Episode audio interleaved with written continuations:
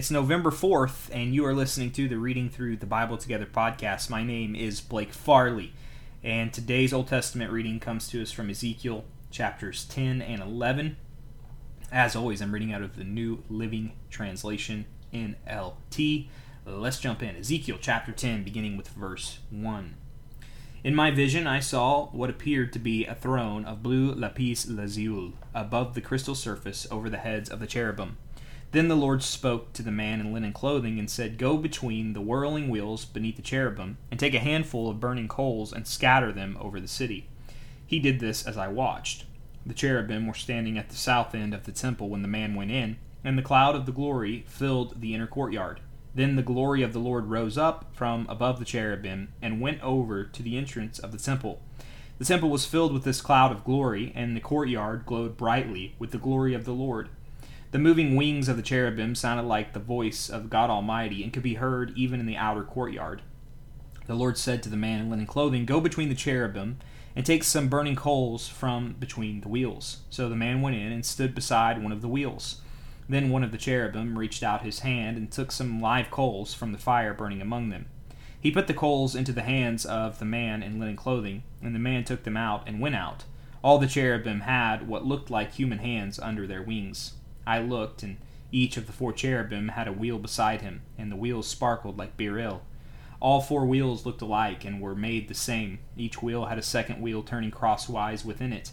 The cherubim could move in any of the four directions they faced without turning as they moved. They went straight in the direction they faced, never turning aside. Both the cherubim and the wheels were covered with eyes. The cherubim had eyes all over their bodies, including their hands, their backs, and their wings. I heard someone refer to the wheels as the whirling wheels. Each of the four cherubim had four faces. The first was the face of an ox, the second was a human face, the third was the face of a lion, and the fourth was the face of an eagle. Then the cherubim rose upward. These were the same living beings I had seen beside the Kebar River. When the cherubim moved, the wheels moved with them. When they lifted their wings to fly, the wheels stayed beside them. When the cherubim stopped, the wheels stopped. When they flew upward, the wheels rose up, for the spirit of the living beings was in the wheels. Then the glory of the Lord moved out from the entrance of the temple and hovered above the cherubim. And as I watched, the cherubim flew with their wheels to the east gate of the Lord's temple, and the glory of the God of Israel hovered above them. These were the same living beings I had seen beneath the God of Israel when I was by the Kebar River. I knew they were cherubim for each had four faces and four wings and what looked like human hands under their wings. And their faces were just like the faces of beings I had seen at Kedar, Kebar, and they traveled straight ahead just as the others had. Chapter 11, verse 1. Then the Spirit lifted me and brought me to the east gateway of the Lord's temple, where I saw twenty five prominent men of the city. Among them were Jahaziel, son of Eziar, and Pelathiel, son of Benaiah, who were leaders among the people. The Spirit said to me, Son of man, these are the men who are planning evil and giving wicked counsel in the city. They say to the people, Is it not a good time to build houses? This city is like an iron pot. We are safe inside it like meat in a pot. Therefore, Son of man, prophesy against them loudly and clearly. Then the Spirit of the Lord came up to me upon me, and he told me to say, This is what the Lord says to the people of Israel. I know what you are saying, for I know every thought that comes into your minds you have murdered many in this city and filled its streets with the dead. Therefore, this is what the sovereign Lord says This city is an iron pot, all right, but the pieces of meat are the victims of your injustice. As for you, I will soon drag you from this pot. I will bring on you the sword of war you so greatly fear, says the sovereign Lord. I will drive you out of Jerusalem and hand you over to foreigners who will carry out my judgments against you. You will be slaughtered all the way to the borders of Israel. I will execute judgment on you, and you will know that I am the Lord. No, this city will not be an iron pot for you, and you will not be like meat safe inside it. I will judge you even to the borders of Israel, and you will know that I am the Lord. For you have refused to obey my decrees and regulations. Instead, you have copied the standards of the nations around you. While I was still prophesying, Pelatiah, son of Benaiah, suddenly died. Then I fell face down on the ground and cried out, O sovereign Lord, are you going to kill everyone in Israel? Then this message came to me from the Lord Son of man, the people still left in Jerusalem are talking about you and your relatives and all the people of Israel who are in exile. They are saying, Those people are far away from the Lord, so now he has given their land to us.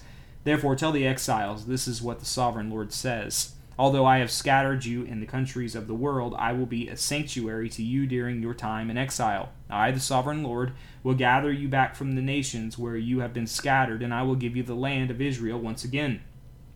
When the people return to their homeland, they will remove every trace of their vile images and detestable idols and I will give them singleness of heart, and put a new spirit within them. I will take away their stony, stubborn heart, and give them a tender, responsive heart, so they will obey my decrees and regulations. Then they will truly be my people, and I will be their God.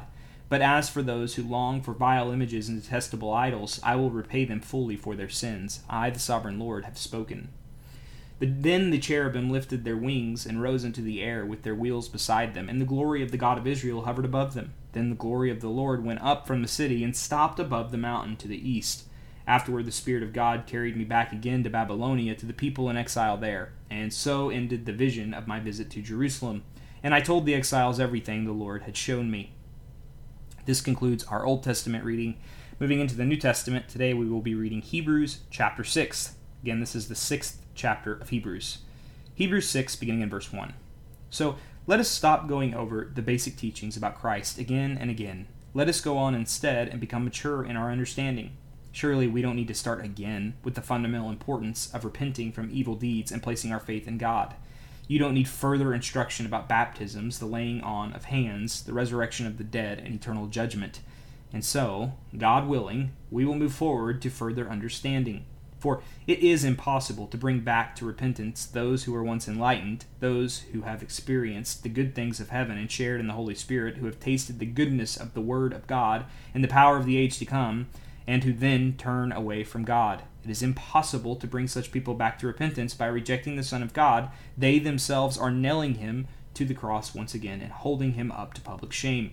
When the ground soaks up the falling rain and bears a good crop for the farmer, it has God's blessing. But if a field bears thorns and thistles, it is useless.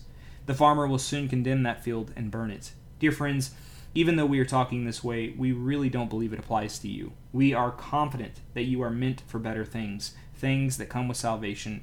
For God is not unjust. He will not forget how hard you have worked for Him and how you have shown your love to Him by caring for other believers as you still do. Our great desire is that you will keep on loving others as long as life lasts, in order to make certain that what you hope for will come true. Then you will not become spiritually dull and indifferent. Instead, you will follow the example of those who are going to inherit God's promises because of their faith and endurance. For example, there was God's promise to Abraham. Since there was no one greater to swear by, God took an oath in his own name, saying, I will certainly bless you, and I will multiply your descendants beyond number. Then Abraham waited patiently, and he received what God had promised. Now, when people take an oath, they call on someone greater than themselves to hold them to it.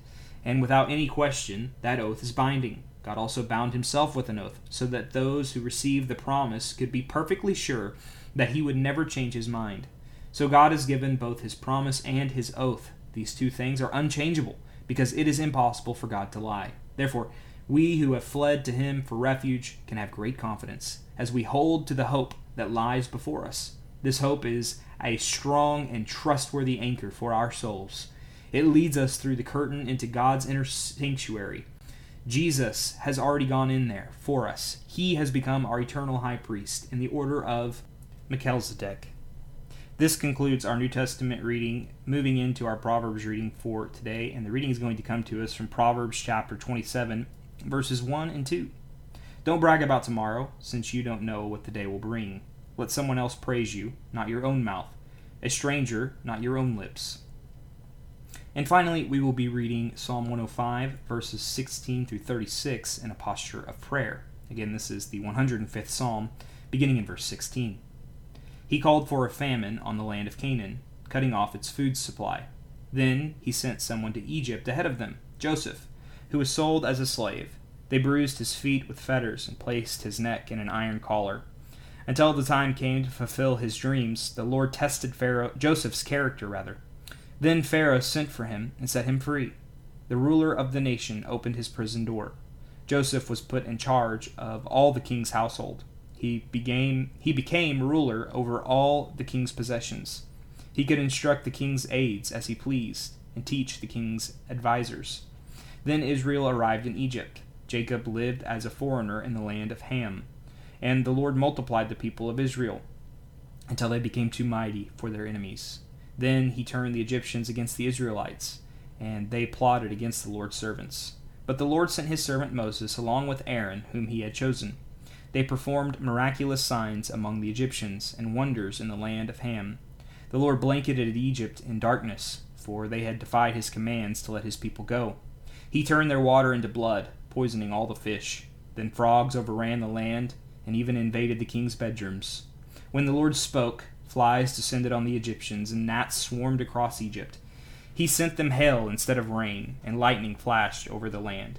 He ruined their grapevines and fig trees, and shattered all the trees. He spoke, and hordes of locusts came, young locusts beyond number. They ate up everything green in the land, destroying all the crops in their fields.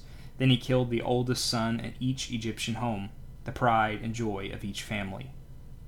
Father, we thank you uh, for the Psalms and for your entire book of Scripture, which reminds us of the many great things you have done.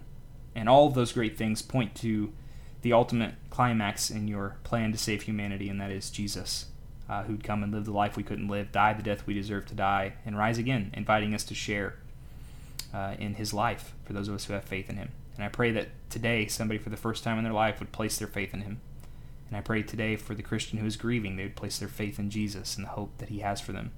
And for the Christian who is struggling with sin, they would place their faith that Jesus has already done it for them, and they would show themselves the same amount of grace you show us, because it is in grace that we truly find healing. It's in your name I pray. Amen. Well, thank you so much for joining me for today's reading, and hope to see you back here tomorrow for another day of reading through the Bible together.